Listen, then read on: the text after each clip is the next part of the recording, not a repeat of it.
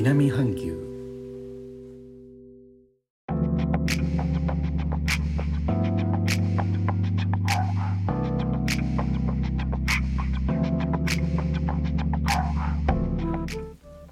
インドネシアから高野です。今日この収録をしています。11月25日のインドネシアなんですけれどもアメリカを訪問していた海洋水産省というお役所のトップ現職の大臣がアメリカ訪問を終えてジャカルタの空港に戻ってきたところ空港で逮捕されるという事件が起きましてインドネシア国内は今そのニュースでにぎわっております。この海洋水産大臣が持っているロブスターの輸出に関する許認可に対する汚職容疑のようです。逮捕に踏み切ったのは汚職撲滅委員会です。ええバラエティ番組の名前じゃないんですよ。インドネシアには汚職撲滅委員会インドネシア語の略称でカーペーカーという特殊な組織があります。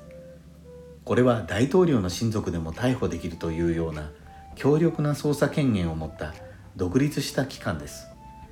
そのカーペーカーがアメリカ訪問からジャカルタに戻ってきた現職の海洋水産大臣を空港で逮捕という非常にドラマチックな展開ですのでニュースも大きく取り上げている状態です。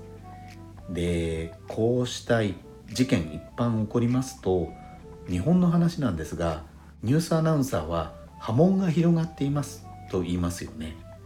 この波紋が広がっていますっていう表現はいつから一般的になりましたでしょうか。私が学生の頃はまだそういった言い方はあまりしてなかったように思うんです。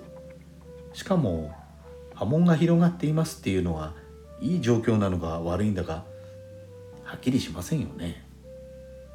でまたインドネシアに話が戻りましてその波紋なんですけど仕事があった時の話ですけど今は会社解雇されて無職なんで会社には行ってないんですけどね仕事をしていた時の話としてです。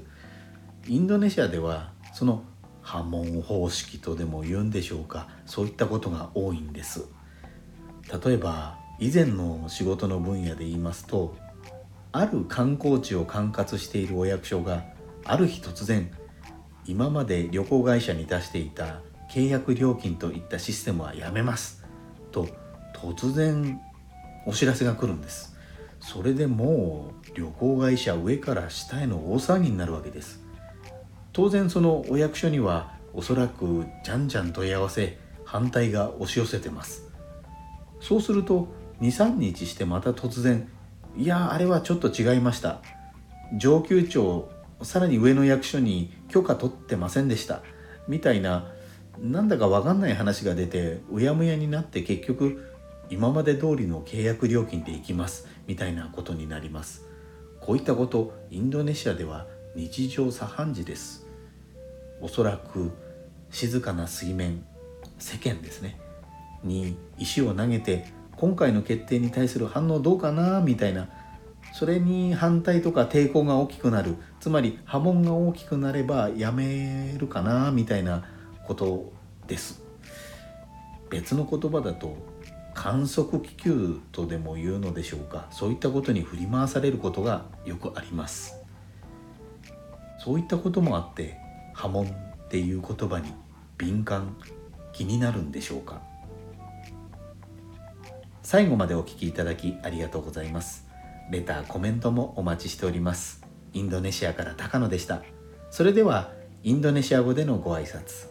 またお会いしましょう。参拝順波ラギ。